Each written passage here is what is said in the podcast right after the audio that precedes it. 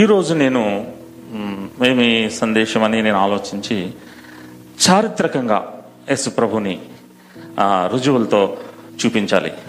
ఈరోజు నేను చెప్తున్నటువంటి మాటలు కొంతమంది దైవజనులు, స్కాలర్స్, మరి వేద పండితులు వారు రీసెర్చ్ చేసి 100 సంవత్సరాల క్రితం రీసెర్చ్ చేసినటువంటి విషయాల్ని, మరి కొంతమంది భక్తులు చెప్పినవి కొన్ని చదివి నేను గూగుల్లో చూసిన, ఈరోజు నేను చెప్తాను. నేను రీసెర్చ్ చేసి నేను వెళ్ళి చెప్పినవి కాదు, కానీ అవి నేను తెలుసుకున్నాను. అలాగే మీరు కూడా తెలుసుకుని మన హృదయాల్ని మరి ఆత్మీయంగా విశ్వాసంలో బలపరచుకోవడానికి ఈ రుజువులు, విశ్వాసాలు మీ ముందు నేను పెడుతూ ఉన్నా.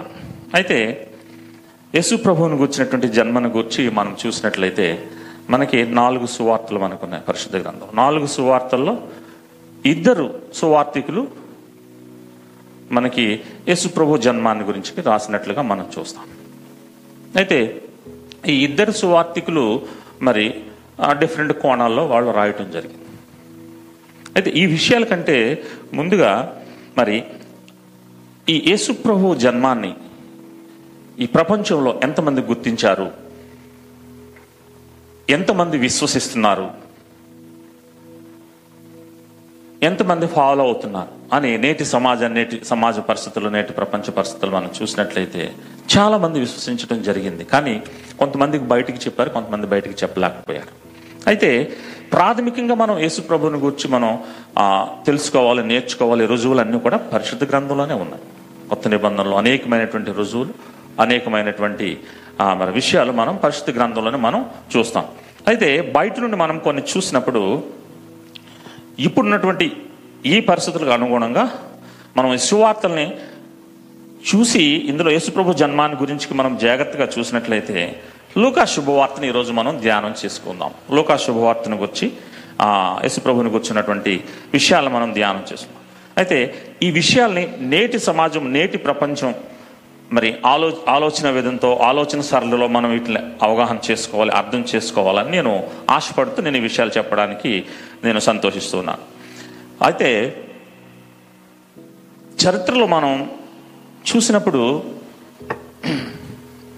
అలెగ్జాండర్ని గురించి మనకు తెలుసు. అలెగ్జాండర్ని మరి క్రీస్తుకు పూర్వం 333వ సంవత్సరంలో ఆయన చనిపోవటం జరిగింది. 23వ సంవత్సరంలో ఆయన చనిపోయాడు క్రీస్తుకు పూర్వం. అయితే ఆయన గురించి మరి ఈ ప్రపంచం అంతా కూడా ఆయన జయించాడు, లేక ఈ ప్రపంచాన్ని ఆయన ఆధీనంలో ఉంచుకున్నాడు అనేటువంటి విషయాలు మనకు తెలుసు, మనం చదువుకున్న మన చరిత్రలో వస్తాయి. అయితే ఈ అలెగ్జాండర్ని గురించి ఆయన క్రీస్తుకు పూర్వం 323లో చనిపోయేంతకు ముందు పరిపాలించినట్లయితే ఆయన కొరకు ఎప్పుడు రాశారంటే 400 సంవత్సరాల తర్వాత, క్రీస్తు శకం మొదటి శతాబ్దం అయిపోయి 2వ శతాబ్దంలో రాయటం జరిగింది. వెంటనే రాయలేదండి ఆయన గురించి, లేకపోతే ఆయనతో చరిత్ర రాసుకుంటూ రాలేదు. ఆయన రాసినటువంటి చరిత్రకారుడు ఆర్యన్ అనేటువంటి, ARIAN ఆర్యన్, మీరు కావాలంటే గూగుల్లో చూస్తే తెలుస్తుంది. ఎప్పుడు రాశాడంటే 400 సంవత్సరాలు గతించుకుపోయిన తర్వాత ఆయన కోసం రాయటం జరిగింది. అప్పటి వరకు కూడా ఈ అలెగ్జాండర్ని గురించి వారి మనుషులు వాళ్ళ మాటల్లోనే, వారి జ్ఞాపకాల్లోనే, వారి అనుభవాల్లోనే జరుగుతున్నాయి తప్పించేసి చారిత్రకంగా ఆధారం లేవు. అయితే పరిశుద్ధ గ్రంథంలో యేసు ప్రభు జన్మాన్ని గురించి మనం చూసినట్లయితే 40 సంవత్సరాల లోపులోనే రాయబడింది. 40 సంవత్సరాల లోపులోనే, అంటే యేసు ప్రభు రామరామి 30 సంవత్సరాలు. ఎందుకంటే చరిత్రలో 2 విషయాలు ఉన్నాయండి. ఒకటి, యేసు ప్రభు పుట్టిన దగ్గర నుండి కాల్కులేషన్ వేశారు, లెక్క వేశారని కొంతమంది పండితులు. తర్వాత యేసు ప్రభు అంటే మొదటి సంవత్సరం నుండి చూసుకుంటే కొంతమంది ఏమంటారంటే క్రీస్తుకు పూర్వం యేసు ప్రభు పుట్టాడని. అది వింతగా ఉంటుంది కదా, క్రీస్తుకు పూర్వం యేసు ప్రభు పుట్టాడంటే 4లో పుట్టాడు, 30లో ఆయన చనిపోయాడు అనేసి కొంతమంది. అంటే ఈ 2 తర్జన బర్జనలుగా ఉన్నాయి. అయితే మాత్రం యేసు ప్రభు పుట్టాడు, ఈ లోకంలో రక్షకుడుగా వచ్చాడు. 30వ సంవత్సరం నుండి 40 సంవత్సరాల లోపులో రాయబడింది యేసుప్రభు గురించి. నేను 40 ప్రాముఖ్యత గురించి చెప్తాను. 40 ఎందుకనంటే ఒక తరం మారడానికి 40 సంవత్సరాలు పడుతుంది. ఒక తరం, ఒక వ్యక్తి మారడానికి, అంటే పూర్తి అవగాహన కలిగి ఉన్నటువంటి వ్యక్తి, అతను ఆ తరం మారిపోవాలంటే 40 సంవత్సరాలు. 40 సంవత్సరాల్లో ఆ వ్యక్తి అంతరించిపోతాడు, చనిపోతాడు అనమాట, తర్వాత తరంలోకి వెళ్ళిపోతాడు. అయితే 40 సంవత్సరాల లోపులోనే ఈ యేసుప్రభుని గురించి, యేసుప్రభు జన్మను గురించి రాయబడింది అన్నమాట. అంటే యేసు ప్రభువుని చూసినటువంటి వ్యక్తులు, యేసు ప్రభువుని మరి ఆయనతో మాట్లాడి కలిసి తిరిగినటువంటి వ్యక్తులు ఉండగానే యేసు ప్రభు గురించినటువంటి జన్మాన్ని గురించినటువంటి విషయం రాయబడింది. ఇది సత్యం. అందుకనే నేను మరి హిస్టారిసిటీ ఆఫ్ జీజస్ అనేటువంటి ఒక మాటను తీసుకుని ఆ సందేశాన్ని నేను తెలియజేయడానికని నేను ఆశపడుతూ ఉన్నాను. హిస్టారిసిటీ ఆఫ్ జీసస్, చారిత్రక యేసు లేక చరిత్రలో యేసు.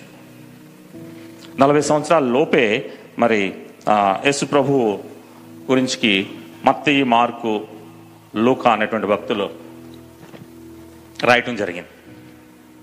అయితే ఇవే కాకుండా కొన్ని సత్యాలను మీకు నేను తెలియచేయాలని మరి ఆశపడుతూ ఉన్నాను. ఫ్రెంచ్ దేశంలో ఉన్నటువంటి జేమ్స్ వాల్టర్ అనేటువంటి, ఇది నేను ఎందుకు చెప్తున్నానంటే బైబిల్ నమ్మదగినది, బైబిల్ శక్తివంతమైనదని నేను చెప్పడానికి నేను ఆశపడుతూ ఉన్నాను.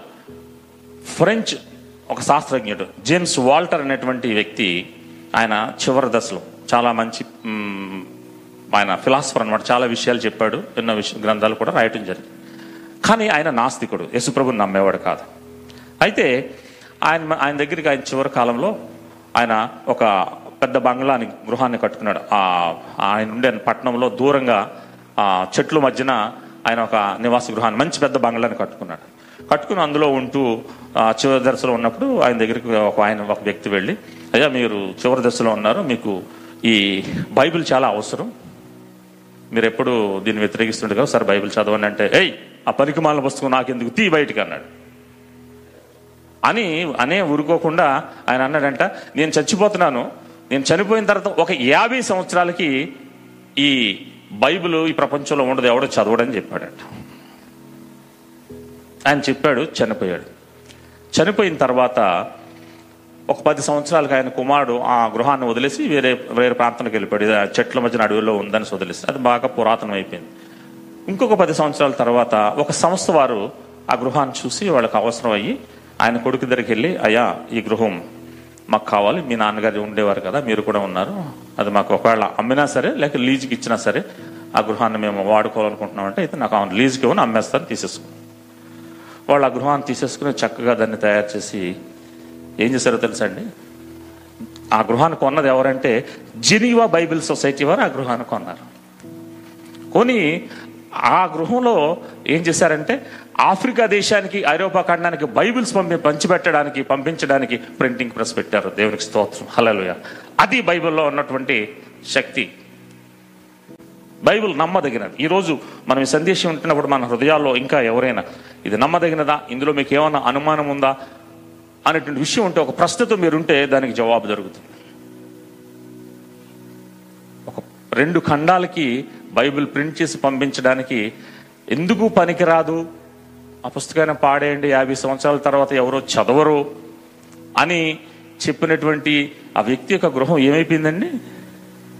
పరిశుద్ధ గ్రంథం ముద్రించి 2 ఖండాలకు అందించడానికి ఒక మంచి స్థలంగా మారిపోయింది. దిమటన్ దేవుని వాళ్ళరా, మనం ఈ చారిత్రక యేసుని గురించి ఇంకా ముందుకు మనం చూసినట్లయితే, ఈ వ్యక్తి 1850లో పుట్టడం జరిగింది. 1850లో పుట్టాడు. ఆయన 23 సంవత్సరాల్లోనే ఆయన ఏం చేశాడంటే మంచి పండితుడు అయిపోయాడు. ఒక మంచి స్కాలర్, డాక్టరేట్ బిరుదుని సంపాదించుకున్నాడండి. ఆయన ఆర్కియాలజీలో డాక్టరేట్, అదే కాకుండా ఇంకొక 2, మొత్తం 3 ఆర్కియాలజీలో ఆయన డాక్టరేట్ సంపాదించాడు ఈ వ్యక్తి. ఈయన యొక్క పాండిత్యాన్ని, ఈయనకు ఉన్నటువంటి తెలివిని చూసి ఆ 1851 ప్రాంతంలో ఉన్నటువంటి యూనివర్సిటీలు, 9 యూనివర్సిటీలు ఈయనకి గౌరవ డాక్టరేట్ ఇచ్చాయి. గౌరవ డాక్టరేట్ని ఈయనకి అందించాయన్నమాట. అంత గొప్ప మేధావి అయినటువంటి వ్యక్తి. అయితే ఈయన నాస్తికుడు, ఈయన కూడా యేసు ప్రభువుని నమ్మేటువంటి వ్యక్తి కాదు. ఇన్ని సంపాదించిన తర్వాత 1904లో ఆయన స్నేహితుల్లో ఒకడు, మరి క్రైస్తవుడు అన్నమాట, యేసు ప్రభువుని విశ్వసించినటువంటి వ్యక్తి, ఆయన దగ్గరికి వెళ్ళి, అయ్యా నువ్వు ఇంత గొప్పగా చదువుకున్నావు, ఎన్నో స్టేట్మెంట్స్ చేసావు, ఎన్నో విషయాలు ఆవిష్కరించావు. బైబిల్ను గురించి, యేసు ప్రభువుని గురించి నువ్వు ఒక మాట చెప్తే బాగుంటుంది, ఒక స్టేట్మెంట్ ఇస్తే బాగుంటుంది అని అనగానే ఎందుకు ఆయన ఆలోచించి మరి ఆయన ఏమన్నాడంటే, సరే నేను వట్టిగా నేను చెప్పటం కాదు, నేను దాన్ని పరిశీలించిన తర్వాత నేను స్టేట్మెంట్ చేస్తానన్నాడు. ఆయన పేరు William Mitchell Ramses. 1851 William Mitchell Ramses అనేటువంటి వ్యక్తి అన్నమాట. అయితే ఈయనకి ఇంకా ఒక గొప్ప బిరుదు కూడా ఉందండి. మన భారతదేశంలో మనం చూసుకుంటే మంచి బిరుదు ఏంటంటే భారతరత్న. ఒక మంచి పనులు చేసిన వాళ్ళకి భారతరత్న ఇస్తారు.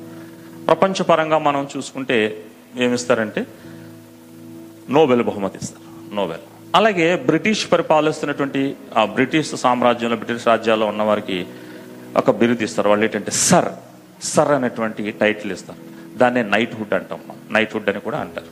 సర్, ఈ సర్ విలియమ్స్ రామ్సేస్ అనేటువంటి ఆయన నేను పరిశీలిస్తానని, బైబిల్ని పరిశీలిస్తాను అన్నప్పుడు, ఆయన బైబిల్ ఇచ్చినప్పుడు ఆయన ఏం చేశాడంటే బైబిల్ని పెరిఫరల్గా చదువుతున్నప్పుడు యేసు ప్రభువుని గురించి చూడాలి కనుక ఆయన కొత్త నిబంధన ఆయన పై పైన అలాగా పెరిఫరల్గా చదువుతూ ఉండగా ఆయనకి రెండు పుస్తకాలు ఆయన చదువుకి లేక ఆయన ఉన్నటువంటి ఉద్యోగ బాధ్యతలకు, అంటే ఆర్కియాలజిస్ట్ కాబట్టి ఆయనకి దగ్గరగా రెండు పుస్తకాలు కనిపించినాయి ఈ పరిశుద్ధ గ్రంథంలో. రెండు పుస్తకాలు, ఒకటి లూకా శుభవార్త, రెండోది అపోస్తల కార్యం. ఈ రెండు పుస్తకాలు కూడా రాసింది ఒకే ఆయన. ఎవరండి? లూకా రాశాడు. ఈ లూకా శుభవార్త రాసినటువంటి లూకాయే ఇందులో రాయటం జరిగింది. మొదటి పుస్తకంలో లూకా శుభవార్తలో యేసు ప్రభువుని గురించినటువంటి జన్మము, ఆయన భూమిపైకి రావటము, అలాగే ఆయన పరిచర్య, అలాగే ఆయన మరణము, మరి తర్వాత సమాధి చేయబడడం, తిరిగి లేవడం, ఇవన్నీ రాశాడు. అపోస్తుల కార్యగ్రంథంలో ఆయన ఏం రాశాడంటే మనం చూస్తే మరి ఆయన శిష్యులైనటువంటి 12 మంది శిష్యులు ఏ విధంగా, అలాగే పౌలు భక్తుడితో కూడా కలిపి వాళ్ళు ఏ విధంగా పరిచర్య చేసి ప్రపంచానికి సువార్త అందించడం జరిగిందో ఆ విషయాలు రాశాడు. ఈ రెండు పుస్తకాలు ఆయన చదివిన తర్వాత ఆయన ఇందులో నుండి కొన్ని విషయాలు చూశాడండి.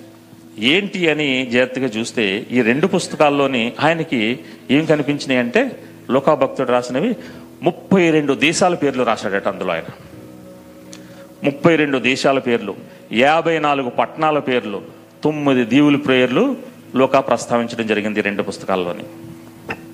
32 దేశాలు, 54 పట్టణాలు, 9 దీవుల్ని ప్రస్తావించాడు. ఇవన్నీ ఈయన చూసిన తర్వాత ఆయనకి అనిపించింది, ఇన్ని ప్రాంతాలు ఈ రాశాడు, ఇవన్నీ నిజంగా ఉన్నాయా, అసలు ఏంటి ఇట్లు పరిస్థితి అని 1850 మరి ఆయన ఈ 32 దేశాలు, 54 పట్టణాలు, 9 దీవులు ఇవన్నీ కూడా నిజంగా ఉంటే వీటిని రీసెర్చ్ చేద్దాం, ఇవి నిజమా అని పరిశోధించడానికి ఆయన మొదటగా టర్కీ దేశం వెళ్ళాడు. టర్కీ దేశం, అలాగే గ్రీసు, ఏ అయితే పట్టణాలు ఉన్నాయో వాటన్నిటిని కూడా తిరిగి ఈయన 15 సంవత్సరాలు పరిశోధించాడు. సర్ మిచెల్ విలియమ్స్ రామ్సేస్ ఇవన్నీ పరిశీలించిన తర్వాత ఆయన గ్రీసు దేశంలో మధ్యధరా సముద్రం ఒడ్డున నిలవబడి ఒక స్టేట్మెంట్ చేశాడు. ఏమన్నాడంటే, బైబిల్ నమ్మదగినది. హల్లెలూయా. బైబిల్ నమ్మదగినది, యేసు ప్రభువు పుట్టుక నమ్మదగినది, ఆయన లోకరక్షకుడిగా ఈ లోకానికి వచ్చాడు అని ఆయన స్టేట్మెంట్ ఇవ్వటమే కాకుండా యేసు ప్రభువు ఆయన సొంత రక్షకుడిగా అంగీకరించాడు. దేవునికి మహిమ కలుగును గాక. హల్లెలూయా. ఇది చరిత్ర, ఇది చరిత్ర. ఈ విధంగా ఇంకా అనేక మంది, నేను చెప్పాలంటే చాలా సాక్ష్యాలు మనం చూస్తాం. బైబిల్ నమ్మదగినది, మరి యేసు ప్రభువు పుట్టుక నమ్మదగినది. అయితే మనం ఇప్పుడు ఇక్కడికి వద్దాం. ఇక్కడ చూసినట్లయితే యేసు ప్రభు జన్మ గురించి ఇద్దరు మరి సువార్తికులు రాసినట్లుగా మనం చూసాం కదండి. మత్తీ రాసింది లూకా రాయలేదు, లూకా రాసింది మత్తీ రాయలేదు. మత్తీ రాసినటువంటి విషయాలు లూకా మెన్షన్ చేయలేదు, లూకా రాసిన విషయాలు మరి మత్తీ మెన్షన్ చేయలేదు. ఎందుకంటే ఇక్కడ జాగ్రత్తగా గమనించండి, మత్తీ ప్రాథమికంగా యూదుల కోసం రాశాడు. యూదుల కోసం రాసినప్పుడు ఆయన యూదులకు రాజుగా పుట్టినవాడు, మెస్సయ్య అని మెన్షన్ చేసుకుంటూ రాసుకుంటూ వచ్చాడు. ఎందుకంటే ఆ విధంగా చెప్తే యూదులు నమ్ముతారు. యూదులకి ఏంటంటే ఈయన చెప్తున్న మాటలు లేఖనాల్లో ఉన్నాయా, పాత నిబంధనలో ఉందా, మోషే ధర్మశాస్త్రంలో ఉందా, ప్రవక్తలు చెప్పారా, అని ఈ విధమైనటువంటి లెక్కలు వేస్తుంటారు, ప్రశ్నలు వేస్తుంటారు వాళ్ళు యూదులు. అందుకని ఆయన రాసినప్పుడు పాత నిబంధనలో ఉన్నటువంటి ఇవన్నీ కూడా కోట్ చేస్తూ రాశాడు, లేఖనాలను కానీ ప్రవచనాలను కానీ కోట్ చేస్తూ మత్తయ్య ఆ యొక్క నేరేటివ్లో ఆ కోణంలో రాయటం జరిగింది. అయితే లూకా రాసింది ఎవరికి రాశాడంటే బాహ్య ప్రపంచానికి లూకా రాశాడు లూకా సువార్తని. యూదేతరులకు, ప్రపంచంలో ఉన్న వాళ్ళందరికీ కూడా ఈ సువార్తను అందించాలని లూకా ఆ కోణంలో రాయటం జరిగింది. మత్తయి వేరే కోణంలో రాసిన, లూకా వేరే కోణంలో రాసిన, ఇద్దరు రాసింది యేసు ప్రభు జన్మాన్ని గురించి ఒకే భావం కలిగినటువంటి విషయాలు వాళ్ళు రాశారు. కోణాలు వేరు, దృక్పథాలు వేరైనప్పటికీ కూడా భావం ఒకటే, ఇది వేరు కానీ మనం అనుకోకూడదు. లూకా ఉద్దేశం ఏంటంటే యేసు ప్రభుని ఈ లోకానికి ఎలా పరిచయం చేయాలి, యేసు ప్రభుని ఆయన యొక్క జన్మం ఈ లోకానికి ఎలా చూపించాలి అనేటువంటి ఒక గొప్ప ఆశతో, తృష్ణతో ఆయన మరి ఆ సమయంలో, యేసు ప్రభు పుట్టిన సమయాల్లో చారిత్రకమైనటువంటి విషయాలని, ఆధారాలను తీసుకుంటూ నిరూపించడం జరిగింది. అది మనం ఈరోజు మనం చూస్తున్నాం. ఇప్పుడు మనం ఇక్కడికి వద్దామండి. లూకా శుభవార్త రెండో అధ్యాయము, లూకా శుభవార్త రెండో అధ్యాయము ఉన్నటువంటి టైము ఉంటే దగ్గరగా మనము 14వ వచనం వరకు ధ్యానం చేసుకుందాం. మొదటి వచనం దయచేసి ఎవరైనా ఒక 7 వచనాల వరకు చదువుతారు ఎవరైనా. ఆ దినములలో సర్వలోకమునకు ప్రజా సంఖ్య వ్రాయవలెనని కైసరు ఐగుస్తు వలన ఆజ్ఞాయను. ఇది కురేనియా సిరియా దేశమునకు అధిపతి అయి ఉన్నప్పుడు జరిగిన మొదటి ప్రజా సంఖ్య. అందరూ ఆ సంఖ్యలో వ్రాయబడుటకు తమ తమ పట్టణములకు వెళ్ళిరి. యోసేపు దావీదు వంశములోను గోత్రములోను పుట్టినవాడు గనుక తనకు భార్యగా ప్రదానము చేయబడి గర్భవతి అయి ఉండిన మరియతో కూడా ఆ సంఖ్యలో వ్రాయబడుటకు గలిలయలోని నజరేతు నుండి యోదయలోని బెత్లెహేము అనబడిన దావీదు ఊరికి వెళ్ళెను. వారక్కడ ఉన్నప్పుడు ఆమె ప్రసవ దినములు నిండెను గనుక తన తొలిచూలు కుమారుని కని పొత్తిగుటలతో చుట్టి సత్రంలో వారికి స్థలము లేనందున ఆయనను పశువుల తొట్టిలో పరుండబెట్టెను. చాలా ఇక్కడ మనం లూకా రాసినటువంటి సువార్తను మనం చూసినప్పుడు ఏంటంటే ఆ దినములలో సర్వలోకమునకు ప్రజాసంఖ్య రాయవలనని కైసరు ఐగుస్తు వలన ఆజ్ఞ ఆయను. అగస్టస్ సీజర్ ఇక్కడ మొట్టమొదటిగా రుజువుగా లోక భక్తుడు ఏం తెలియజేస్తాడంటే అగస్టస్ సీజర్ని గురించి చెప్తున్నాడు. ఈ ఒక్క వచనంలో ఆయన ఎంత ఆలోచింపచేశాడంటే, ఎంత హిస్టరీని అందులో పెట్టాడంటే మనం ఈరోజు సరిపోదు. ఆయన పెట్టినటువంటి హిస్టరీ దానికి వివరించాలంటే ఒక గంట అయినా పడుతుంది. కానీ నేను క్లుప్తంగా ఒక 4-5 మాటల్లో చెప్తాను. కైసర్ ఐగుప్తు అనేటువంటి వ్యక్తిని ఇక్కడ పరిచయం చేశాడు. కైసర్ ఐగుప్తు ఎవరంటే, ఔగుస్తు ఎవరంటే అగస్టస్ సీజర్, జూలియస్ సీజర్ యొక్క కుమారుడు. రోమా సామ్రాజ్యం క్రీస్తుకు పూర్వము 66వ సంవత్సరం నుండి ప్రారంభమైందండి. అప్పుడు వరకు కూడా ఏముండేదంటే అలెగ్జాండర్ సామ్రాజ్యం మనకి 323తో ఆయన మరణించాడు కదండి. ఆయన మరణించిన తర్వాత ఆయన దగ్గర ఉన్నటువంటి 4 చక్రవర్తులు ఈ రోమా గ్రీకు సామ్రాజ్యాన్ని 4 భాగాలుగా విడిపోయినాయి. టోలమీ, తర్వాత యాంటియోకస్, తర్వాత ఇలా 4 భాగాలుగా విడిపోయినాయి. అదంతా చెప్పడం అవసరం లేదని నేను చూడలేదు. 4 చక్రవర్తులు 4 భాగాలుగా విడిపోయిన తర్వాత ఈ టోలమీలు అనేటువంటి వారి దగ్గర నుండి రాజ్యం మనం వీళ్ళకి దగ్గరగా ఏంటంటే యెరూషలేముకి దగ్గరగా వీళ్ళ దగ్గర ఉండటం, సిరియా, కిలికియా ఈ ప్రాంతాల్లో ఉండటం వల్ల వీళ్ళు దీనికి దగ్గరగా ఉన్నారంట. వీళ్ళు అంతరించిపోయిన తర్వాత క్రీస్తుకు పూర్వం 66లో రోమా సామ్రాజ్యం ప్రారంభమైంది. రోమా సామ్రాజ్యానికి మొదటి చక్రవర్తి జూలియస్ సీజర్కి పిల్లలు లేకపోతే ఈ అగస్టస్ సీజర్ని కైసర్ ఔగుస్తుని ఆయన పెంచుకున్నాడు. ఈయన ఎప్పుడు పుట్టాడంటే సెప్టెంబర్ 23 క్రీస్తుకు పూర్వం 61లో పుట్టాడు. ఆగస్టు 19 క్రీస్తు 14లో చనిపోయాడు. 61లో పుట్టాడు, 14లో చనిపోయాడు. కొద్దిగా వింతగా ఉంది కదండి. 61లో పుట్టినాడు, 14 ఎలా చనిపోవడం? 14లో పుట్టుంటే 61లో చనిపోవాలి, కానీ 61లో పుట్టాడు, 14లో చనిపోయాడు. అంటే దీనికి క్లారిఫికేషన్ నేను ఏదో మర్మంగా చెప్పట్లేదు, కానీ 61 అంటే క్రీస్తుకు పూర్వం 61లో పుట్టాడు ఆయన. క్రీస్తుకు పూర్వం 14లో చనిపోయాడు. మనం క్రీస్తు పూర్వం క్రీస్తు శకం అనేటువంటి డివైడ్ చూసినప్పుడు క్రీస్తుకి పూర్వం అనగానే దాన్ని మనం బీసీ అంటాం, బిఫోర్ క్రైస్ట్. క్రీస్తు తరువాత మనం ఏడి అంటాం, ఎమ్నో డోమనీ అనేసి క్రీస్తు తరువాత అని మనకు తెలియజేస్తూ ఉంటుంది. అయితే ఈ కైసర్ అగస్టస్ని గురించి ఇక్కడ లోకా రాస్తున్నాడు. ఇది గూగుల్లో మీరు వెళ్ళి చూస్తే తెలుస్తే చరిత్రలో ఉంది. సీజర్ అగస్టిస్ ఆయన పరిపాలిస్తున్న సమయంలో ప్రజాసంఖ్య రాయాలి అనేటువంటి ఒక తీర్మానం వచ్చింది. ప్రజాసంఖ్య రాయబడాలి, అది ఇక్కడ మరి తెలియచేస్తూ ఉన్నాడు. తర్వాత వచ్చిన మనం చూసినట్లయితే ఇది కురేనియు సిరియా దేశమునకు అధిపతి అయి ఉన్నప్పుడు జరిగిన మొదటి ప్రజాసంఖ్య. ఒక వ్యక్తిని పరిచయం చేశాడు, ఆయనేమో సీజర్ అగస్టస్. రెండో వ్యక్తి కురేనియస్ గవర్నర్ గురించి చెప్తాడు. సీజర్ అగస్టస్ గురించి ఇంకా కొద్దిగా మనం ఒక 2-3 విషయాలు తెలుసుకోవాలంటే, రోమా సామ్రాజ్యం ప్రారంభించబడిన తర్వాత రోమీలు ఏం చేశారంటే, వాళ్ళకి ఆరాధన లేక వాళ్ళ యొక్క మత సిద్ధాంతాలు ఎలాగ ఉంటాయంటే, రోమా చక్రవర్తిని ప్రజలు, బీదలు ప్రజలు వాళ్ళందరూ కూడా దేవుడిగా ఆరాధించాలి, ప్రభువుగా ఆరాధించాలి. ఆయన రోమా చక్రవర్తి ఏమో సూర్యుడిని ఆరాధిస్తాడు ఆయన దేవుడిగా, ప్రజలు మాత్రం మిగతా దేవుడిని ఆరాధించకూడదు, రోమా చక్రవర్తి ఒక్కడినే ఆరాధించాలి. ఈయన కోసం ఏం చేశారంటే ఫిలిప్ కైసరియా అనేటువంటి ప్రాంతంలో కూడా ఈ సీజర్ అగస్టస్ సీజర్ని గురించి మరి ఒక దేవాలయం కట్టేసేసి, గుడి కట్టి అందులో పాలరాతి బొమ్మను పెట్టి మరి అందులో పూజించడం జరిగింది. ఆయన చనిపోయిన తర్వాత చాలా కాలం వరకు పూజించుకుంటూ వచ్చారు. సీజర్ అగస్టస్ అని మీరు కొట్టిన వెంటనే గూగుల్లో ఆయన పాలరాతి బొమ్మ, ఆయన ముఖం కనిపిస్తుంది. అది వాళ్ళ యొక్క ఆచారం లేక వ్యవహారం అన్నమాట. అందుకని ఆ చరిత్ర ఉంది కాబట్టి ఆ సమయంలో యేసు ప్రభువు పుట్టాడు అనేటువంటి విషయాన్ని తెలియజేయడానికి మరి ఆ లూకా భక్తుడు తన సువార్తలో కైసర్ అగస్టస్ కాలంలో. రెండవదిగా మనం చూసినట్లయితే కురేనియస్ గవర్నర్ గురించి రాస్తున్నాడు.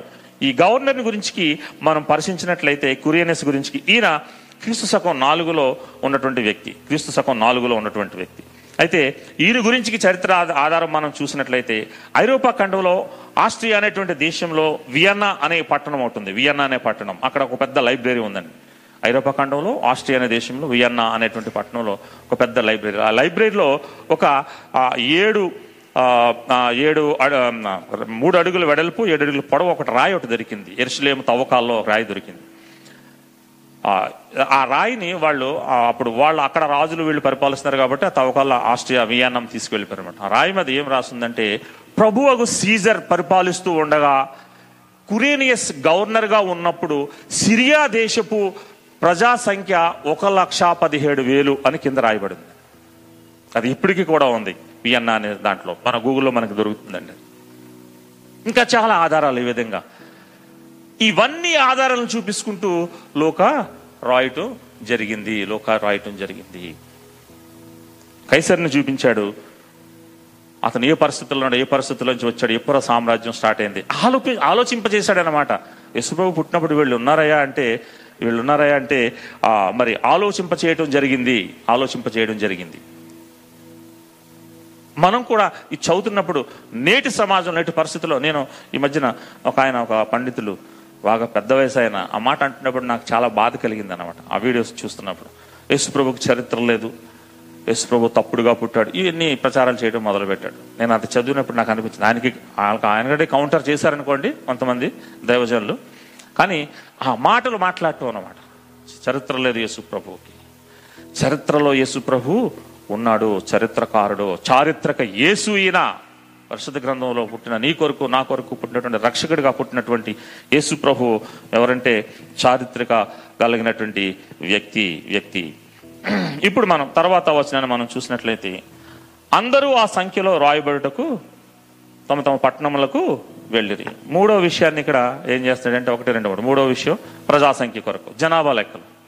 సాధారణంగా జనాభా లెక్కలు రాసుకోవాలంటే మన దగ్గర జనాభా లెక్కలు ఎలా రాసుకుంటారండి, ఆ టీచర్స్ ఎవరు వస్తారు, మన ఇంటికి వచ్చినప్పుడు ఇంట్లో డ్యూటీకి వెళ్ళిపోయిన వాళ్ళు ఎవరో ఉంటారు, ఇంటికాడ తల్లిలో తండ్రి ఉంటారు, వారిని మనం అడిగినప్పుడు మాకు 2 కొడుకులు 2 కూతురు లేక ఇంతమంది పిల్లలు, వాళ్ళ ఆధార్ కార్డులు ఉన్నాయా చూపించి వాళ్ళు రాసుకుని వెళ్ళిపోతారు. ఇక్కడ ఆ కాలంలో ఎలా ఉండేదంటే, అలా చెప్తే సరిపోయేది కాదండి, వ్యక్తి కంపల్సరీ ఉండాలి, ఆ వ్యక్తి ఉండాలి. అందుకనే మనం ఇక్కడ చూస్తే యేసేపు దావీదు వంశంలోను గోత్రంలోనూ పుట్టువాడు కనుక తనకు భార్యగా ఆ ప్రాంతానికి వెళ్ళటం జరిగింది. ఆయన దావీదు వంశానికి చెందినవాడు కాబట్టి దావీదు వంశం అంతా కూడా ఆ గోత్రం అంతా కూడా ఎక్కడ ఉంటుంది, బెత్లెహేంలో ఉంటూ మనం చూస్తాం. ఈరోజు ఈ జనాభా లెక్కలు లేక ఐడెంటిఫిటీ ఎలా అయిపోయిందంటే, మనం చూపింతే ఈరోజు ప్రభుత్వం లేక ప్రజలు లేక అధికారులు మనం నమ్మరు. అవునంటారు కాదంటారా? మనం బ్యాంకులోకి వెళ్ళాం అనుకోండి, మీ ఆధార్ కార్డు ఇవ్వండి అంటాడు ఫస్ట్. అయ్యా నేనేనయ్యా రాజుని, నా పేరు రాజు అని అంటే, సార్ మీరు ముందు ఆధార్ కార్డు ఇవ్వండి మీకు అకౌంట్ తీయాలంటే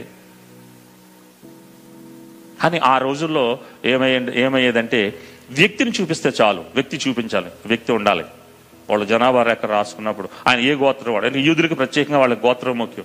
12 గోత్రాల్లో వాళ్ళు ఏ గోత్రం ఏ ప్రాంతాల్లో ఉన్నారో, ఎందుకంటే వాళ్ళకి యెహోషువ వాళ్ళకి పంచి ఇచ్చినప్పుడు ఈ గోత్రానికి ఈ స్థలం ఈ గోత్రానికి ఈ స్థలం ఇచ్చినప్పుడు వాళ్ళకి ఆ ప్రాంతాలు వచ్చినాయి. వాళ్ళు అక్కడికి వెళ్ళి వాళ్ళని మేమున్నాము బ్రతుకున్నాం మా గోత్రానికి సంబంధించిన పితరులు లేక ఆ శాఖకు చెందిన వారిని వాళ్ళు చూపించుకోవాలి, అందుకని వాళ్ళు అక్కడికి వెళ్ళటం జరిగింది. మూడవ రుజువు ఈ విషయాలను బయటపెట్టాడు. ఈ సమయంలో డిసెంబర్ 23 గురించి ఇంకొక చరిత్రకారుడు చెప్పినటువంటి విషయాన్ని నేను జ్ఞాపకం చేయాలని మరి సంతోషపడుతూ ఉన్నాను. ఏంటంటే డిసెంబర్ 25 ఈ డేట్ని ఎలా వచ్చింది అని అనుకుంటే,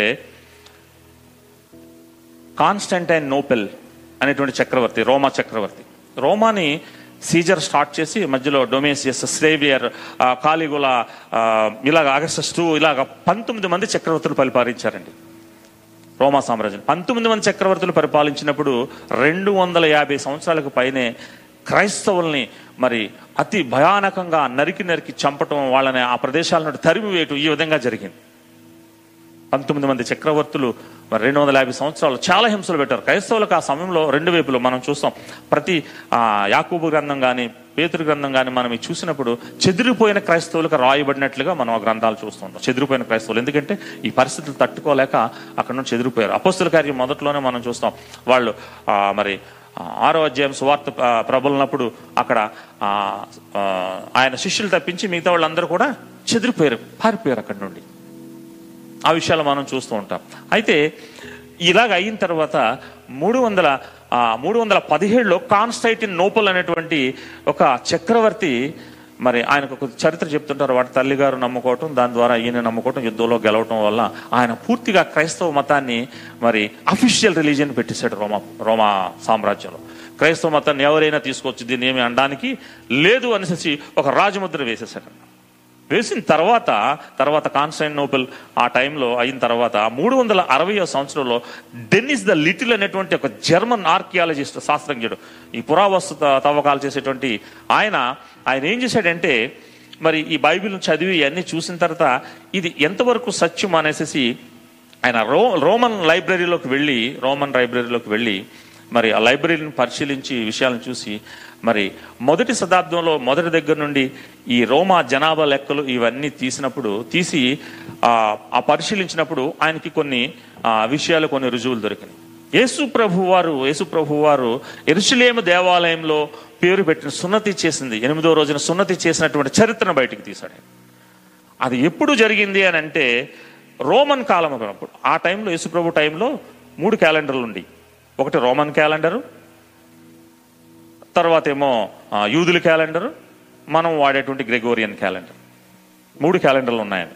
రోమన్స్ మాత్రం ఆ క్యాలెండర్ ఫాలో అయ్యారు, తర్వాత తగ్గిపోయింది. కానీ అప్పుడు రోమన్ క్యాలెండర్లో ఆ దొరికినటువంటి హిస్టరీ పేపర్స్లో జాగ్రత్తగా చూసినట్లయితే ఆయనకి ఏం కనిపించిందంటే, క్రీస్తు అంటే 754లో మరి ఆ మొదటి జనాభా లెక్కలు తీయబడ్డాయి అనేటువంటి ఒక విషయాన్ని అక్కడ రాయబడి ఉంది. ఏమని రాసిందంటే అందులో మరి ఏయుసి అనేటువంటి లాటిన్ భాషలో ఏయుసి అని అంటే అబే ఉర్ద్ కొందిత అనేటువంటి మాటలు రాయబడి ఉన్నాయండి. అబే ఉర్ద్ కొందిత అనే మాటలు ఏంటి అంటే, ఈ మాటలకు అర్థం రోమా పట్టణము నిర్మించబడిన తరువాత తీసిన మొదటి జనాభా లెక్కలు అనేసి ఆ పైన పేపర్స్ మీద ఇది రాయబడి ఉంది. రోమా పట్టణము నిర్మించబడిన తర్వాత జనాభా లెక్కలు. ఆ జనాభా లెక్కల్లో ఆ యేసు ప్రభు వారు మరి ఆ యెరూషలేము దేవాలయంలో ఆయన సున్నతి చేసుకున్న దినం అదేంటో తెలుసండి? ఆ దినం ఏంటో తెలుసా? జనవరి 1వ తారీఖు. మనమందరం కూడా happy new year happy new year అని మనం చెప్పుకుంటాం కదా, హ్యాపీ న్యూ ఇయర్ అని. అది జనవరి 1వ తారీఖు అది జరిగింది. ఎప్పుడంటే రోమన్ కాలం ప్రకారం 754 అయితే, మరి యూదుల కాలం ప్రకారం టోబిత్ నెల 10వ తారీఖు.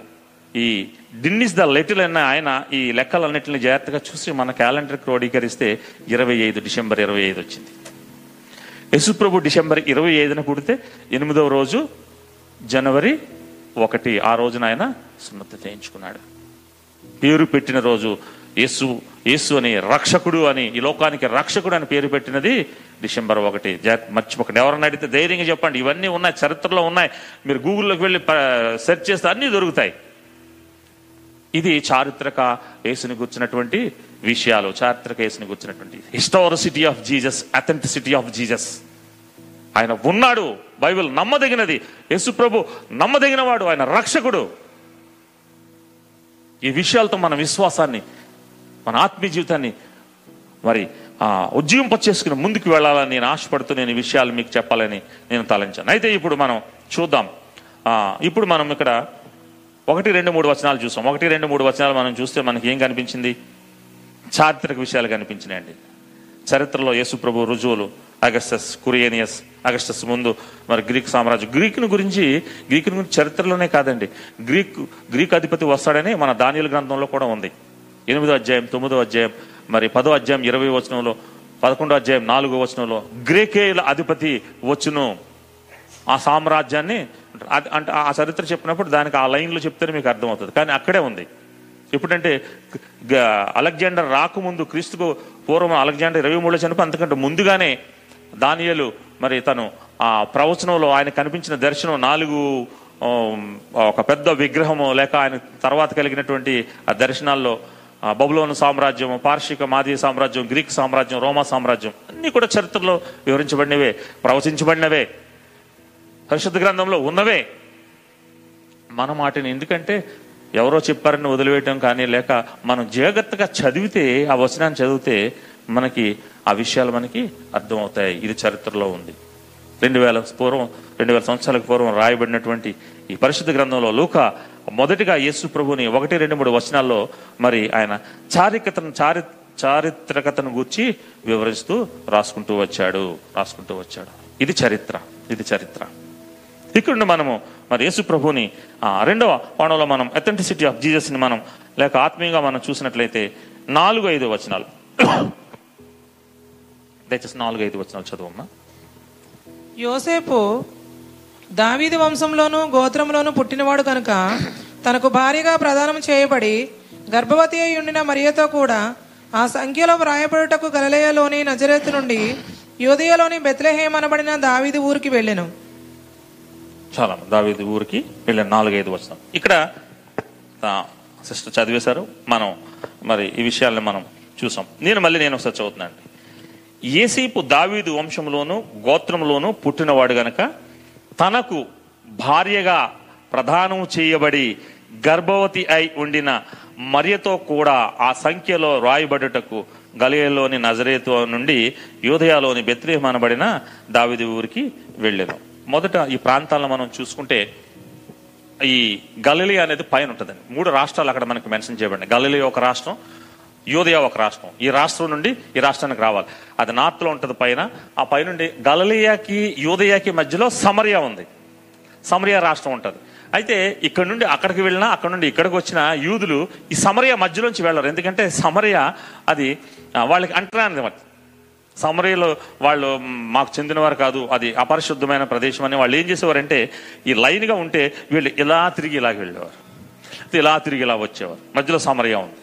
ఆ గలిలయలో నుండి, ఆ నజరేతు నుండి యూదయలోని బెత్లెహేంలోకి రావాలి. అయితే ఇక్కడ ఒక విషయం జాగ్రత్తగా గమనించినట్లయితే, ఆ మాటలు మళ్ళీ చదువుతున్నాను. తనకు భార్యగా ప్రదానం చేయబడి గర్భవతి అయి ఉండిన మరియతో కూడా, మాటలు అర్థం చేసుకున్నారండి మీరు? భార్యగా ప్రదానం చేయబడింది, అంతే. ప్రదానం చేయబడింది, గర్భవతి అని రాస్తున్నాడు. లూకా ఎంత క్లియర్గా రాశాడంటే, ఆగి చదివితే అందులో ఎన్నో విషయాలు, భావగర్భితమైనటువంటి విషయాలు మనకు కనిపిస్తూ ఉంటాయి. ప్రదానం చేయబడింది భార్య అని రాస్తున్నాడు. ప్రదానం చేయబడితే గర్భవతి అవ్వాలంటే వివాహం జరగాలి. ఇక్కడ ప్రధానమే చేయబడింది. ఇంకా వివాహం జరగలేదు. జాగ్రత్తగా గమనించండి, లూకా రాసినటువంటి విషయాలు. ప్రధానం చేయబడింది గర్భవతి. గర్భవతి యూదా సాంప్రదాయం గురించి ఈ సమయంలో మీకు చెప్పాలి. ఏంటి, ఎందుకు రాశాడు ఈ విషయాలు అని అంటే, బాహ్య ప్రపంచానికి ఈ విషయాలు రాశాడంటే, యూదా సాంప్రదాయంలో పెళ్లిలో మూడు లైన్స్ ఉంటాయండి, మూడు విషయాలు జరుగుతుంటాయి. ఒకటి ఏంటంటే నిశ్చితార్థం. మనము కూడా ఈరోజు భారతదేశ సాంప్రదాయంలో ఇవే జరుగుతుంది. వాళ్ళు చిన్నప్పుడే 5 నుండి 6 సంవత్సరాల లోపే వాళ్ళు ఏం చేస్తారంటే నిశ్చితార్థం చేసేస్తారు. ఈ అబ్బాయిని ఈ అమ్మాయికి చేద్దాం, ఈ అమ్మాయిని ఈ అబ్బాయికి చేద్దాం, నిశ్చితార్థం చేసేస్తారు. చేసిన తర్వాత ఆ అమ్మాయి మరి ఆ మేజర్ అయిన తర్వాత, పుష్పవతి అయిన తర్వాత, మేజర్ అయిన తర్వాత కొన్ని దినాల తర్వాత ఎవరైతే నిశ్చితార్థం చేశారో వాళ్ళిద్దరిని పక్క పక్కన కూర్చోబెట్టి మీ ఇద్దరికి ప్రధానం చేయబడుతుంది అని చెప్తారండి. ప్రధానం చేయబడుతుంది. చాలా యంగేజ్లో దొరుకుతాయి వాళ్ళకి అక్కడ మ్యారేజెస్. యోసేపు మరియమ్మ కూడా చాలా యంగేజ్ అనమాట. వాళ్ళు ప్రధానం చేయబడుతుంది. ప్రధానం చేయబడిన తర్వాత వాళ్ళకు ఒక నియమం ఉంటుంది. మీరిద్దరూ భార్యభర్తలుగా ప్రధానం చేయబడ్డారు, కానీ మీరు భార్యభర్తలు కాదు. మీరు సంసార జీవితం చేయకూడదు. 1 సంవత్సరం మీరు ఆగాలి. సంవత్సరం తర్వాత మీకు వివాహం జరుగుతుంది. ఇది యూదా సాంప్రదాయం ఉన్నటువంటి పద్ధతి. ఈ 1 సంవత్సరం లోపల మీరు ఏదైనా తప్పిదం చేస్తే అమ్మాయి కానీ అబ్బాయి కానీ, స్త్రీ కానీ పురుషుడు కానీ తప్పిదం చేస్తే ఆ గ్రామం నుండి వాళ్ళిద్దరిని ఊరు బయటికి తీసుకెళ్ళి రాళ్లతో కొట్టి చంపేసేసి ఆ రాళ్లతో వాళ్ళ సమాధి చేసేస్తారు. ఇది వాళ్ళ సాంప్రదాయం. ఎందుకు మరి అక్కడ భయపడింది అని మనం చూసినట్లయితే ఈ సాంప్రదాయం కొరకే. లూకా కన్యక అయినటువంటి ఆ ఒక స్త్రీ గర్భంన ఈ లోకానికి రక్షకుడు రావాలి. యేసుప్రభు ఎప్పుడు రావాలనుకున్నాడో మీరు ఎప్పుడైనా ఊహించారండి? ఎప్పుడైనా చూసారా బైబిల్ గ్రంథంలో? ఈ లోకానికి ప్రజలను రక్షించడానికి యేసుప్రభు ఎప్పుడు రావాలనుకున్నాడు? ఆదాము పాపంలో పడిపోయిన తర్వాత, అయ్యో పాపంలో పడిపోయాడు, నేను వెళ్తాను ప్రభు అని తండ్రితో చెప్పి యేసుప్రభు వచ్చాడా? ఆ టైంలో వచ్చాడా? లేకపోతే దేవుడు ఆదాముని చేసిన తర్వాత మానవుడు చాలా సౌందర్యంగా సుందరంగా ఉన్నాడు, నేను కూడా మానవుడికి వెళ్తాను యేసుప్రభు అని అనుకున్నాడా? నేను సీరియస్గా చెప్తానండి, నేను జోక్గా చెప్పట్లేదు. ఎప్పుడు అనుకున్నాడు యేసుప్రభు? ఒకసారి చూడండి, ఎఫెసీలకు రాసిన పత్రిక 1వ అధ్యాయము 4 నుండి 6 వరకు వచనాలు కలిపి ఉంటాయి. చివరి 2 లైన్లు చదువు, చివరి భాగాన్ని చదువు.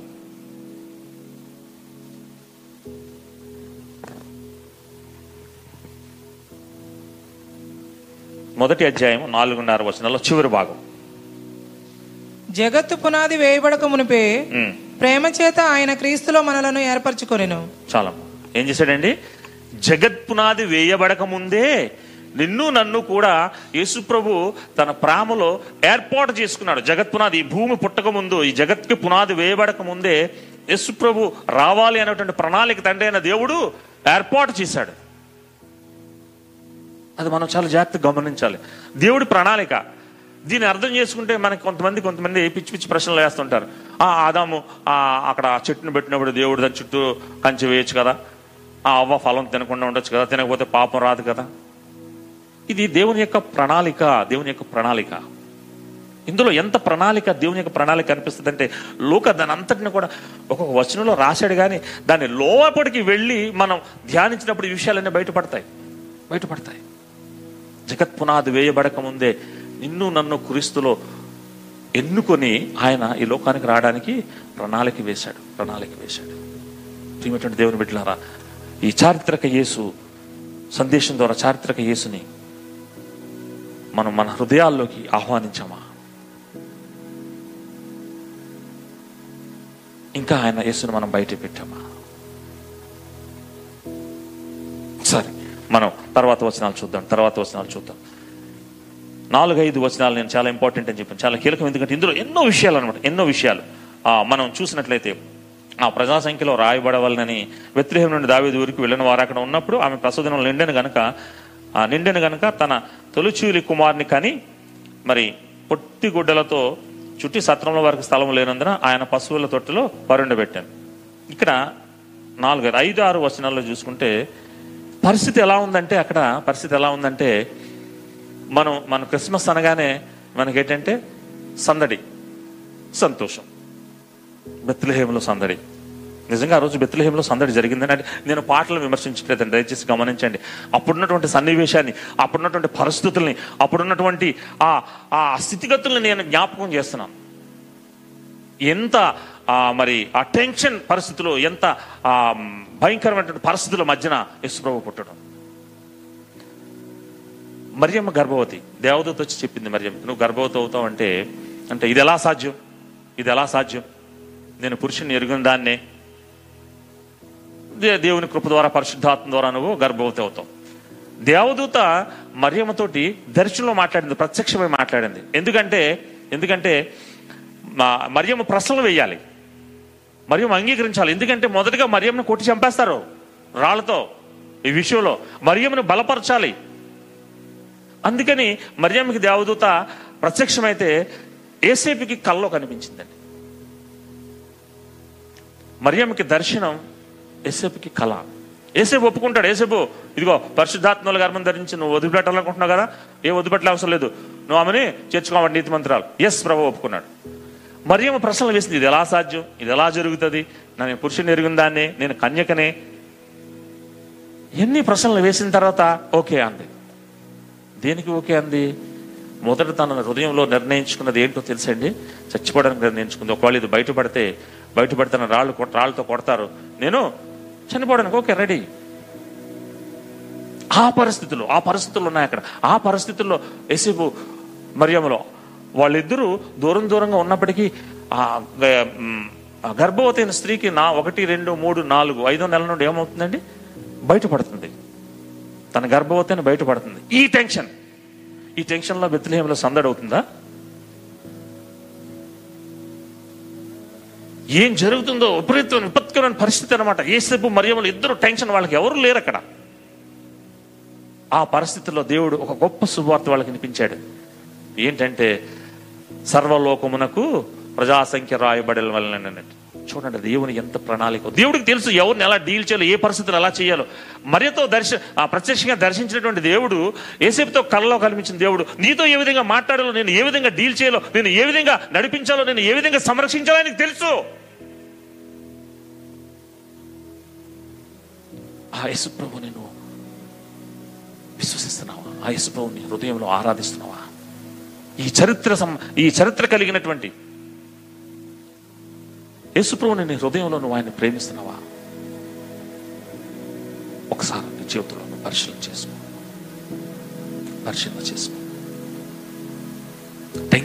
టెన్షన్ మధ్యన ఈ మాట ఎప్పుడైతే వచ్చిందో అమ్మయ్య అనుకుని ఉంటాడు యేసు. వెంటనే ముట్టుమళ్ళ సర్దుకుని ఎక్కడికి వచ్చేసారు? నడుచుకుంటూ రమారమి 145 కిలోమీటర్లు ఎంతో ఉంటుందండి. అక్కడ నుండి కొన్ని దినాలు నడుచుకుంటూ వచ్చి బెత్లెహేం చేరేదప్పటికి ఆమె యొక్క ప్రసవ దినాలు నిండిపోయి అక్కడ యేసుప్రభు పుట్టడం జరిగింది. ఇక్కడ మనం చూసుకుంటే యేసుప్రభుని పుట్టిన తర్వాత 7వ వచనంలో మనం చూస్తాం ఏముందంటే, 7వ వచనం మనం చూస్తే, తన కుమారునికని పొత్తిగుడ్డలతో చుట్టి సత్రములో వారికి స్థలం లేనందున ఆయనను పశువుల తొట్టులో పరుండబెట్టాను. ఎంత ధీరమో చూడండి. ఈ లోకానికి రక్షకుడు, దేవుని కుమారుడు, ఆయన ఈ లోకంలో పుట్టడానికి స్థలం లేక ఎక్కడండి, పశువుల తొట్టులో పెట్టాడు. ఒకసారి మీరు ఆలోచించండి. ఈయన పశువుల తొట్లో పుట్టాడని సత్రపు యజమాని సంబరం చేసుకోలేదు, అక్కడ సందడి చేసుకోలేదు, నమ్మలేదు. ఆ దేశంలో ఉన్న ప్రజలు ఎవరు నమ్మలేదు. కంపు, పేడ, అతి భయంకరమైన పరిస్థితుల్లో ఆయన పుట్టడం జరిగింది. ఆయన తీసుకొచ్చి తొట్లో పెట్టారు. వాసన కొడుతుంది అక్కడ. ఎందుకు అంత తగ్గించుకున్నాడు? దేవునితో సమానముగా ఉండటం అనేటటువంటి విషయాన్ని విడిచిపెట్టి మానవునిగా ఈ లోకానికి రావడానికి కారణం ఏంటి? యేసుప్రభు.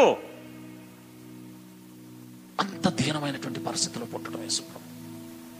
ఎందుకో తెలుసా ప్రియమైన దేవుని వారలారా, కంపు కొడుతున్నటువంటి మన జీవితాల్ని, మురుకులో ఉన్నటువంటి మనల్ని విడిపించడానికి, మనం అర్హత లేని మనల్ని ఆ పైకి తీసుకురావడానికి ఆయన కంపు జీవితంలో పుట్టడానికి వచ్చాడు. ఆయన అంత తగ్గించుకునే దేవదేవుడు అయినటువంటి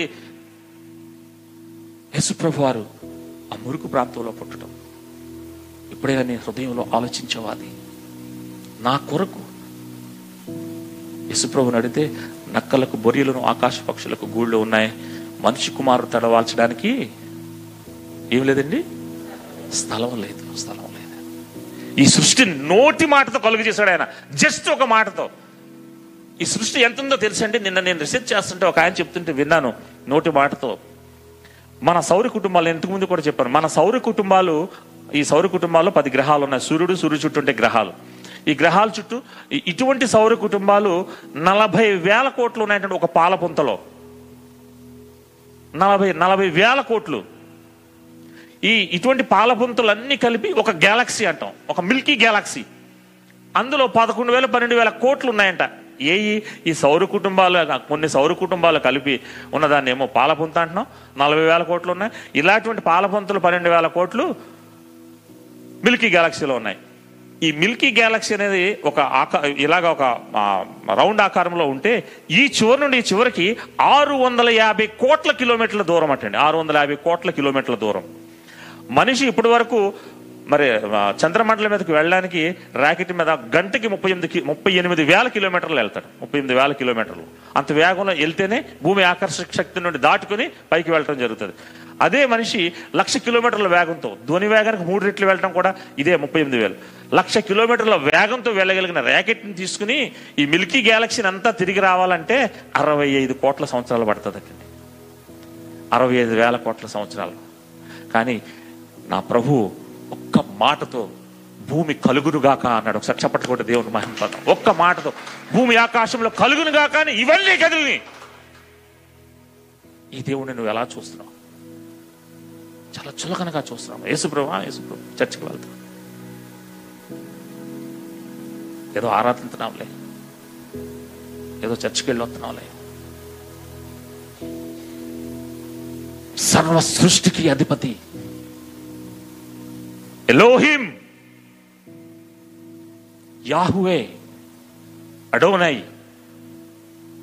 ఆయనకున్న నామాలను ఒకసారి నువ్వు చూడు.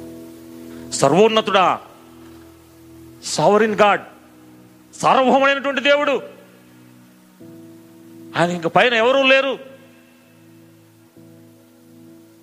ఇటువంటి గొప్ప దేవుడిని కలిగి ఉన్నావు. నిన్ను ఆ దేవుడిని నువ్వు తెలుసుకోవటమే ధన్యత, ధన్యత, ధన్యత. ఆ దేవుడిని నువ్వు తెలుసుకున్నావా? ఆ దేవుడు నేను హృదయంలో ఉన్నాడా? ఒకసారి నీ హృదయాన్ని పరిశీలించుకో. సర్వోన్నతిని చాటున నివసించేవాడే, మహోన్నతిని నీడను విశ్రమించేవాడు. 3,500 సంవత్సరాల క్రితం 15 క్రీస్తుపూర్వం 15లో అంటున్నాడు దావీదు భక్తుడు,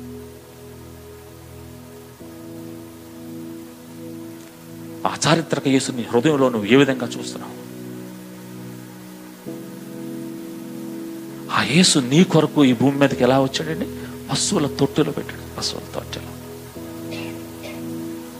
ఒక మురుగుంట్లో మీ ఫ్రెండ్ పడిపోయాడు అనుకోండి, ఒక మురుగుంట్లో చిన్న పాప పడిపోయింది అనుకోండి, చెయ్యి అందిస్తావు నువ్వు, ఇలాగా అందించు కదా. మురుగుంట్లోంచి చిన్న బిడ్డను తీయడానికి ఏం చేయాలి?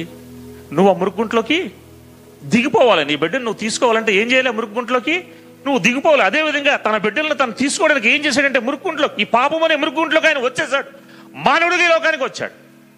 వచ్చి నేను ఆ మురుకంతా తీసి కడిగి ఆయన హృదయంలో పెట్టుకుని దాచుకుంటున్నాడు. ఇంకా నువ్వు ఆ యేసు ప్రభుని విశ్వసించలేదా? ఇంకా నీలో ఆ మురుకు ఇంకా ఉందా? ఆయన ఆ మురుకుని తీసివేయడానికి సిద్ధంగా ఉన్నాడు. ప్రియమైన దేవుని బిడ్డలారా,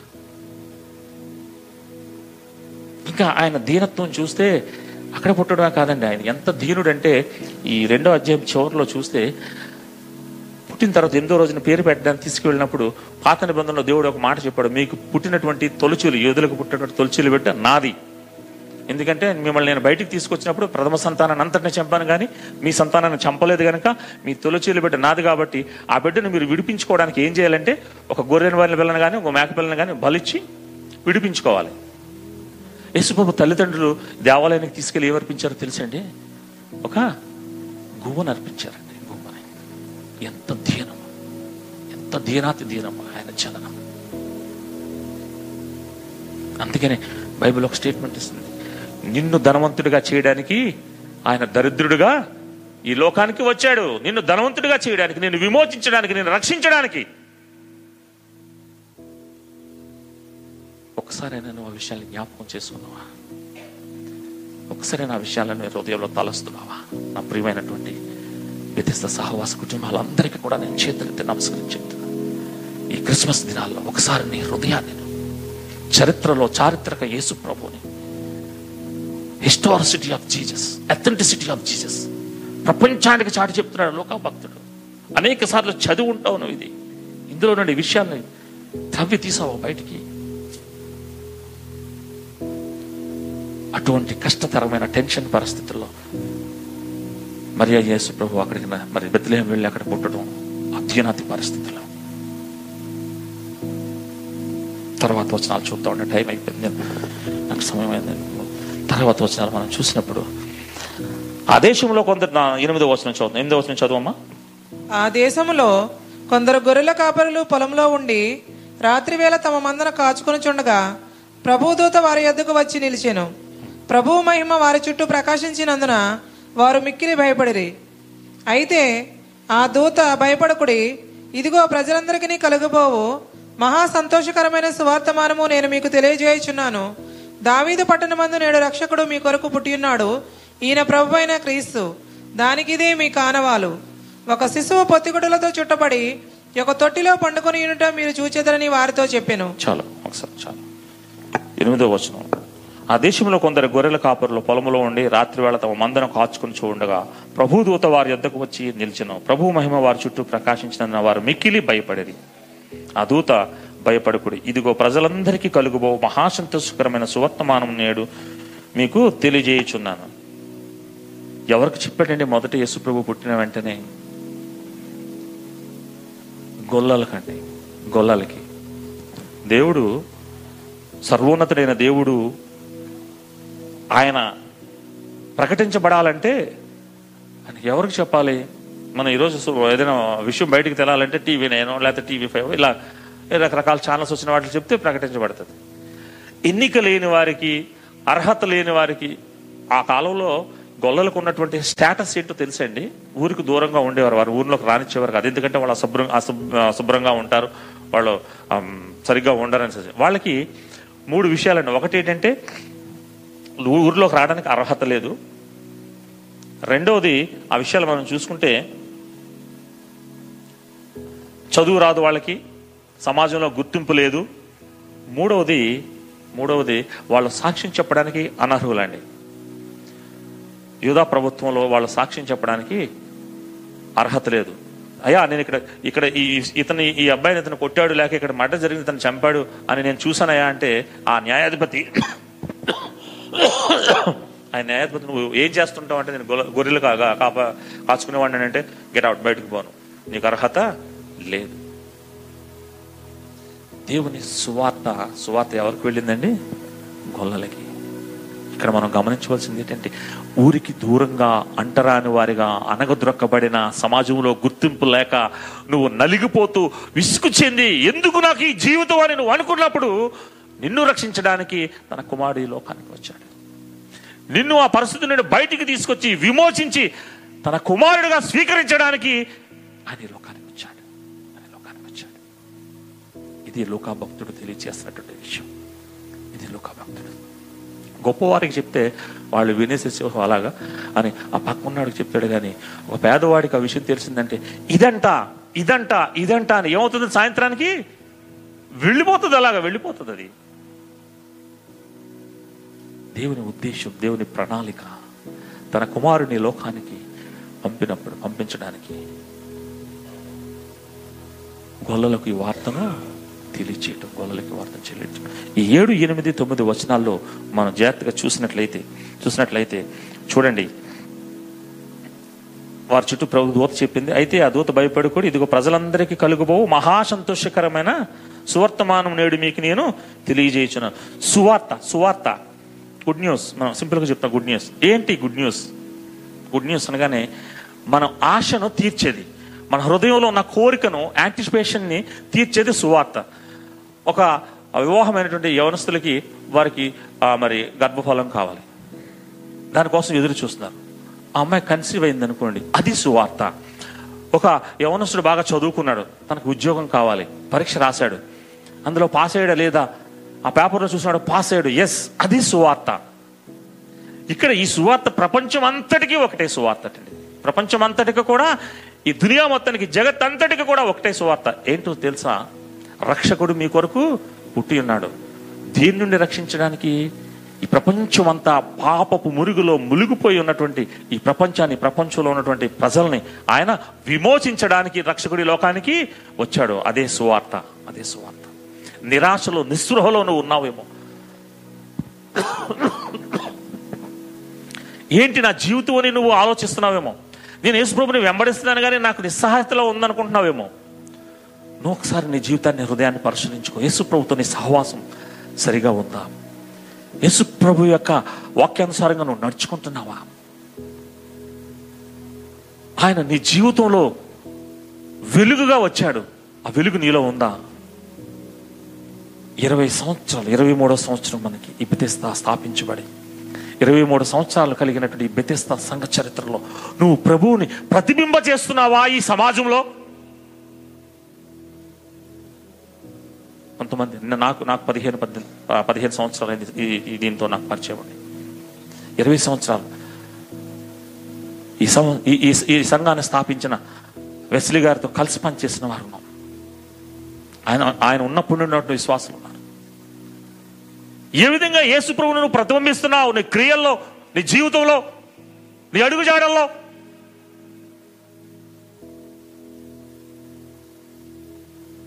ఒకసారి నీ హృదయాన్ని పరిశీలించుకో, నీ హృదయాన్ని పరిశీలించుకో.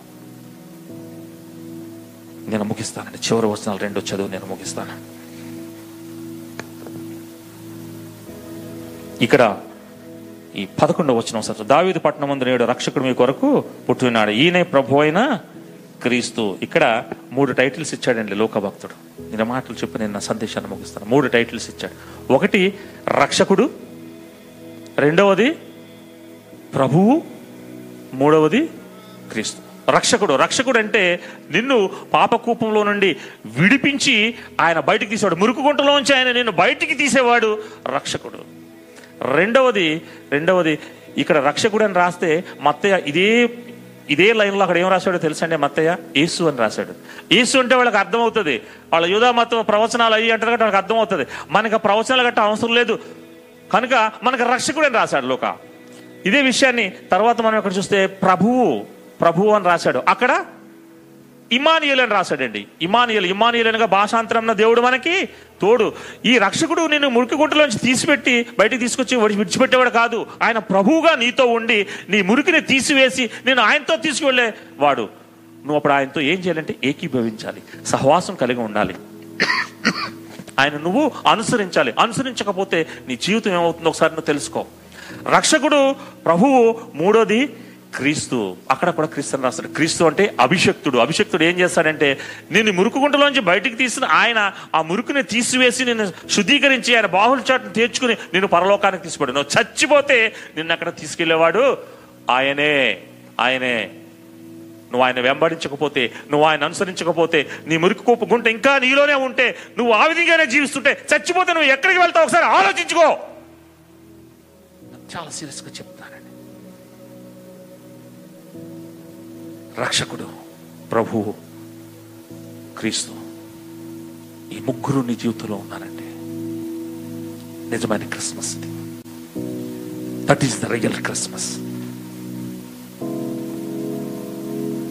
ఇది నీ జీవితంలో లేకపోతే, నేను మురికి కోపంలోంచి బయటకు వచ్చాను, నా ప్రభువుని నేను వెంబడిస్తున్నాను, నేను చచ్చిపోతే నా ప్రభువుతో నేను ఉంటాను అనే విశ్వాసం నీలో లేకపోతే వేస్ట్. నువ్వు క్రైస్తవుడుగా ఉండటం వేస్ట్, ఈ చర్చకు రావడం వేస్ట్. దయచేసి నన్ను మన్నించండి మాట్లాడుతున్నందుకు. ఈ క్రిస్మస్ దినాల్లో, రేపు క్రిస్మస్ దినంలోగా నువ్వు ఈ 3ని సంపాదించుకొని ఆ ప్రభు కృపలో ముందుకు సాగిపోవాలని, ఈ కొద్ది మాటలో మీ అందరి వెనుకట్లో దీవించాలని కోరుతూ నేను సెలవు తీసుకున్నాను. Thank you.